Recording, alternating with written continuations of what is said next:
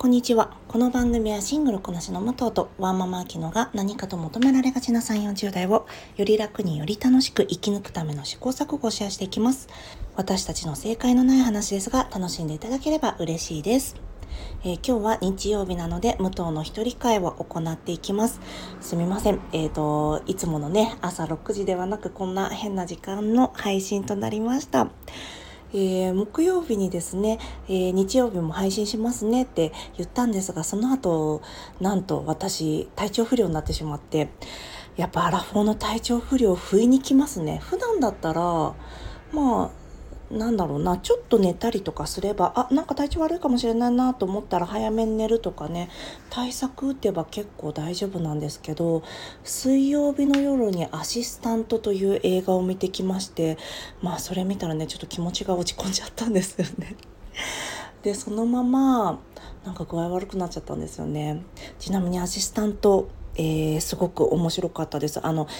憧れの映画業界に入ったアシスタントの女の子の一日を描いた話なんですが、まあその子は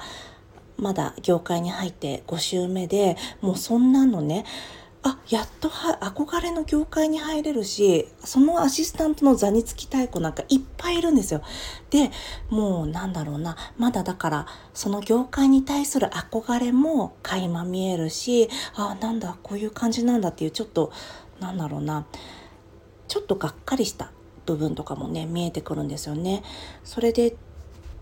ボスについてるうちに多分ボスのねセクハラとかそういったところが見えてきてしまって誰に告発したらいいのか分からずにっていうのを思ってるんですが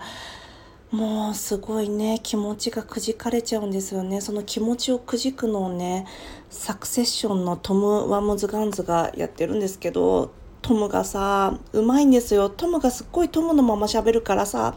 グギギギってなっちゃうんですけど。マシュー・マクファディンあの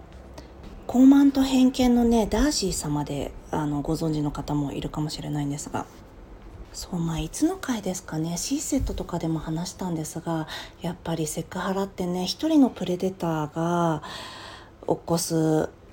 まあ何て言うんですかね。一人のプレデターがもちろん起こすんですが、まあ、こうやって環境が整備されてくんだなってこうやって誰もがそれを告発できないセクハラを容認する環境が作られていく組織で行っていくものなんだなって思ってそして自分たちもす自分たちもというか私自身もそういったくじかれちゃってもうみんなあ何も言わない方がいいし見なかったことにしようなんか誰も私の話なんか聞いてくれないし私が若くて夢見がちだからなんかそうそうなだけで実際はみんなこういう風に目をつまってうまくやってるんだみたいな感じでねなんか自分をごまかしちゃう気持ちとかもねすごいよくわかるんですよね。アシスタントすごい面白かったのでもしよかったらご覧になってみてください。はい。ということで今日は、えー、Y2K 新書のお話をしたいと思います。Y2K 新書ついにね、最終回になっちゃいましたね。本当に残念でした。本当は今日は、あのー、女性、まあ、例えばが、長島ゆりえさんのガーリーフォトの話とか、なんだろうな、ガールズバンドは言うけど、ボーイズバンドってグレイのこと誰もボーイズバンドって言わないよねみたいな。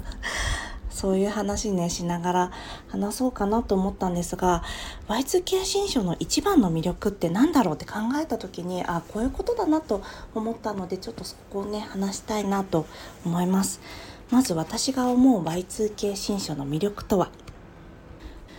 とにかく女性がこういうカルチャーのことを楽しそうに話してるっていうのが一番いいんですよね。まあ女性がって今言っちゃったけど、まあもちろんユッキもいるんですけどね。この、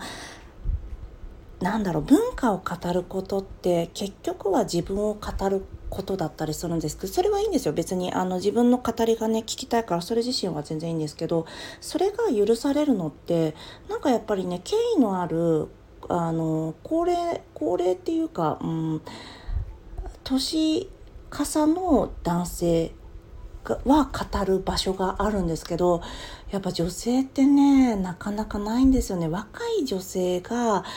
あの例えばアイドルを語るとかオタク活動を語るみたいなのはねあるんだけどそういう狭いなんだろうなニッチなところでの語る場所は用意されてたりするんだけど大きいものを語ったりするのってなんか本編の中でも言ってたんですけどなかなか意外とないんですよね。で私たちが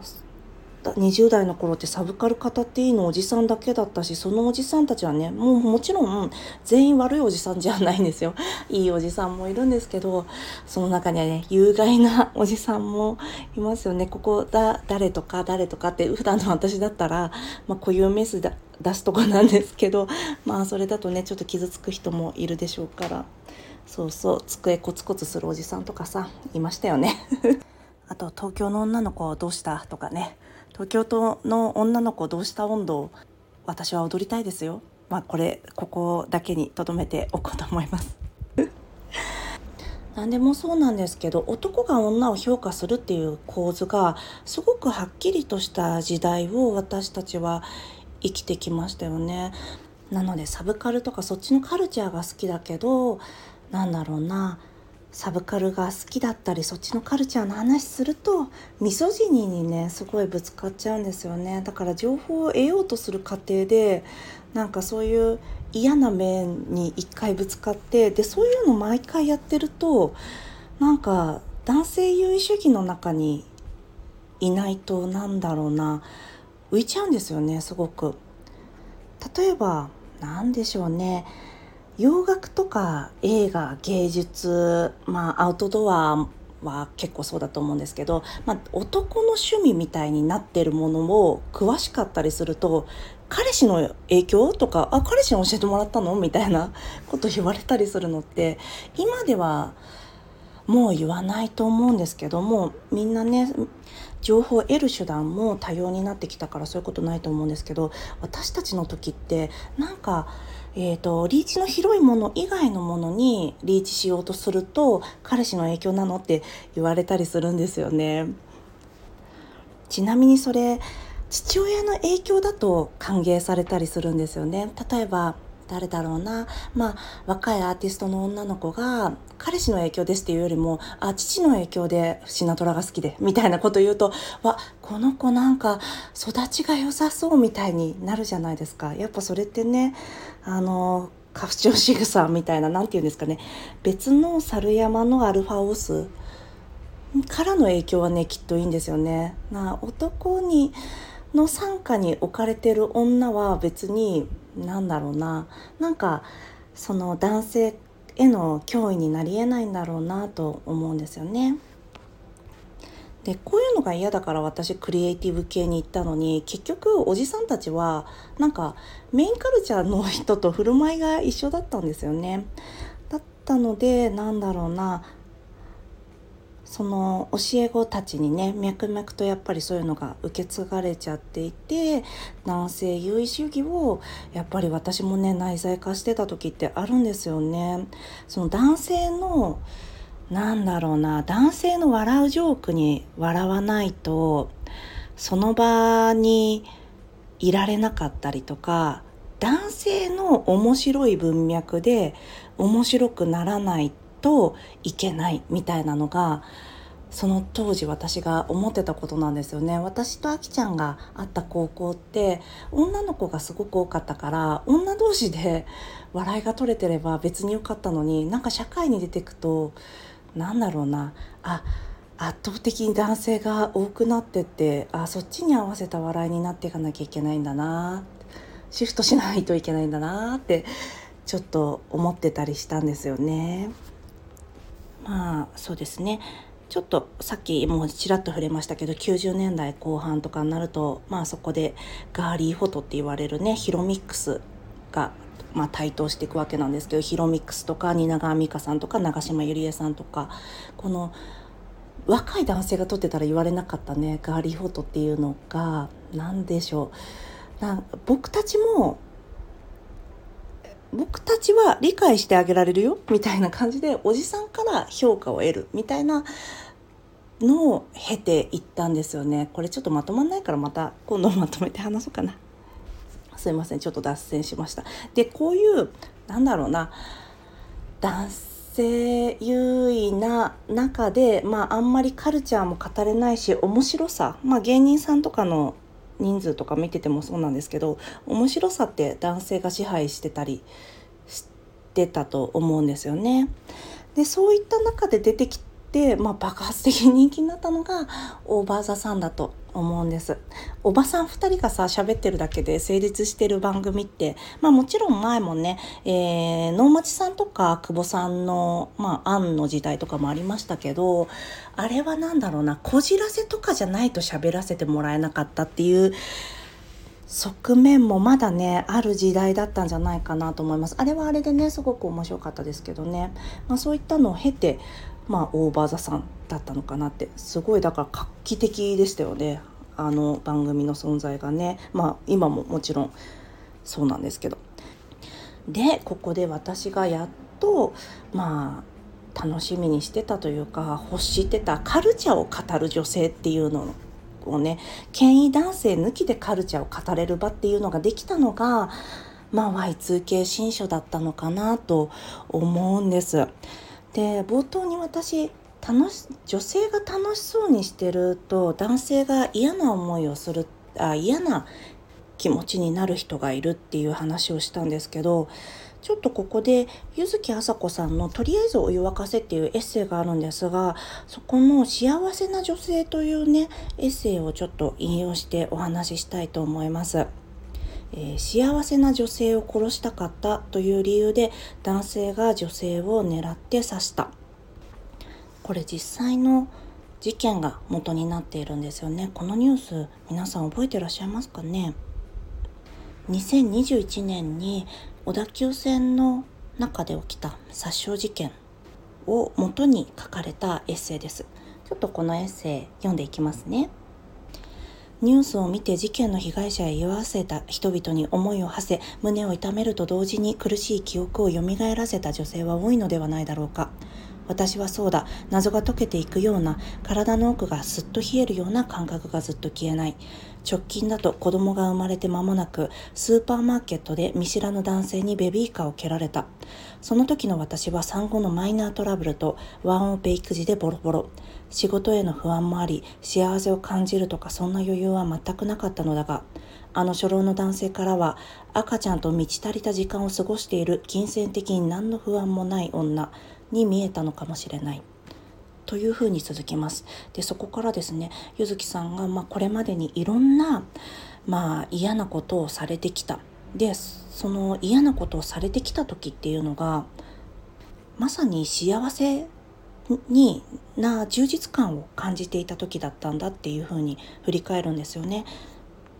幸せそうにしていた時に男性から怒られたり男性に何か嫌なことをされたりっていう思いをしてきたんです。でその中に書いてあるのが実際小説でも映画でも女性が幸せそうな作品よりも女性が死んだり不幸になる物語の方がずっと評価が高い。こうしている今も女性は謙虚で控えめでちょっぴり不幸そうじゃないと痛い目に遭うぞとあらゆるコンテンツが訴えかけてくる。これってすっごいねあの身に覚えありますよね。本当にまあ冷蔵庫の女って言いますけど女性はねとにかく殺されるんですよね。主人公を奮起させたりとか物語の飛び道具になったりとか楽しそうにしてるとなんだろうたやこの間も、えー、ウーマントーキングの回で言いましたけどみんなで話してる子たちは軽薄そうなバカって。女同士で喋ってるとね軽薄そうなバカみたいな えー、描かれ方してね。あの一人でいてあんまりおしゃべりペラペラしない楽しそうにしてない子はねあのすごい孤高の飯音として描かれるとかね。ちゃんとそういう風に描かれてましたよね。でこれそれからこう続きます。報道を受けて喜びを追求すること生き生きと暮らすことが怖くなってしまった女性は大勢いると思う。この日本で女性が幸せになろうとすること幸せであることはもはや社会へのカウンターなのだ。さらに分断社会で辛い思いをしている人が大勢いる中で、いる中、楽しそうに振る舞うことを戸惑う心理は当然である。でも自分の特権を自覚し、社会貢献しようとすること、幸せでいることは両立できると私は思っている。もちろん、今苦境の中にある人は無理して幸せぶる必要などない。少しでも楽になる道を下がることに集中するべきで、周囲が、社会が、私のような人間が助けるべきだ。この私 Y2K 新書のね最終回を聞いていてゆずきさんがあの女性はねどんどん楽しんだっていいんだよ何だっていいんだよみたいなことを言っててこのちゃんとマイノリティとか若い人の方に目が向いてれば別にねどんどん楽しくしてたらいいんだよって なんかずっと難しいこと考えてる必要ないしさみたいなことを言ってくれてるんですけどで私久しぶりにこのエッセイをもそれを聞いてね思い出して引っ張り出してきたんですが楽しそうにすることそれ自体を体現してるのがこのエッセイの中で言う楽しそうにしてることを体現してるのがもちろんねゆずきさんいつも別にポッドキャストやってなくても楽しそうなんですけどまあ楽しそうにしてるのがね、えー、体現されてるなと思ってよりなんだろうな以前読んだエッセイだったんですけどより好きなところの一つなんだなっていうのを今回改めて思いました。なんか自分の何て言うんですかね自分が高見えするような知識とかエンタメとかを語るんじゃなくて本当に自分が好きなものをどんどん語っていくのってそうだよ楽しいんだよって思ったんですよね。早く Y2K 新書が秋にもう一度ね再開してくれることを、えー、願うばかりです。はい、いかがでしたでしょうか？あの Y2K 新書こんなに面白いあのポッドキャストなんです。っごくずっともう3人がね笑ってる、えー、話なのにあ私 Y2K 新書の説明を全然してなかったんですけど Y2K 新書っていうのは TBS 系のポッドキャストで、えー、振付師の竹中夏実さんとディーバのゆっきょんさんと作家の柚木あさこさんの3人でやってるポッドキャストなんですよねっていうのをまあすごいすいません今更言いますね。もうそれがまあ最高に面白いわけなのに私はこんなにまた暗いねちょっと話をしちゃったんですがちなみにこの、えー、とりあえずお湯沸かせのエッセイはあのー、朝ゆずきさんがあのコロナ禍での育児とかをやって大変だぜって言いながらやってる時の話だったりするのでお子さんいらっしゃる方がね見ても面白いんじゃないかなと思いますあのあきちゃんもし興味があったら貸すから言ってください持っていきますね。私 Y2K 新書がね3月31日に確か始まったんですけどやっぱりゆずきさんの話聞いたら面白すぎて私はそこで何をしたかっていうと別れた彼氏との LINE 履歴を遡るっていうのをやっちゃったんですよね。まあなんでかっていうとこの柚木あさこさんがツイッターをもうやられてないんですよただツイッターをされてた時に私はね柚木さん大好きだったのでこの別れた彼とその柚木あさこさんのツイッターをねこれ本当はやっちゃいけないいいんだと思うんですけどキャプションを取ってあの彼に LINE で送ったりしてめちゃくちゃゲラゲラ笑ってたんです。でそれを「あ柚木さんも何か摂取したい」と思ってあの本を読むだけじゃ足りなかったのでちょっとそういうのを見てたりしました。ちなみにね今見つけたのがちょっと読みますねその時のツイート、えー、私が何かでミッションするとしたらメンバーのコードネームはラミーとかバッカスとかガルボにする。なんとなく暴れん坊なのがスニッカーズ。伝説の金庫やるぶり、霧の浮舟が出社し、かつての仲間たちがまた一人、また一人と集まってくる。私はもう今では普通の主婦よ。足は洗ったの。と最初拒否するのがジルベーヌっていう、えー、キャプチャーが残ってました。私はね、これを見て、えー、私は何にしようかな、キットカットにしようかなって、いつもブレイクばっかりしてるからみたいなのを考えて、まあ、ゲラゲラ笑ってたんですけど、そう、だからね、もう Y2K 新書終わっちゃったから、ゆずきさんツイッター帰ってきてくれないかなとかそういうのばっかり今は思って過ごしていますもうちょっとね、えー、新刊のオールノットの話もうこの間の何ですかねシスターフットが今乱立しすぎててガス抜きに使われちゃってるよねみたいな話と合わせてしたいなとも思ったんですが今日はこんなところで終わりにしておこうと思います。えー、なんか不定期な放送になってしまって このまま私は内容も確認せずに、えー、出荷する予定でございますのであの変なところがあったらあちょっと武藤さん今日疲れてたんだなって 思っていただければと思います。では今日も聞いていただきありがとうございます。この番組はスタンド FM はじめ各種ポッドキャストで配信しております。ハッシュタグ、正解のない話でつぶやいていただきましたら、私たちがいいねやコメントしに参ります。皆様のコメントやいいね、いつもありがとうございます。大変励みになっております。ぜひ、またお待ちしております。では来週は、えー、プライドウィークをやる予定でございます。よかったらお付き合いくださいませ。ではまた次回、失礼いたします。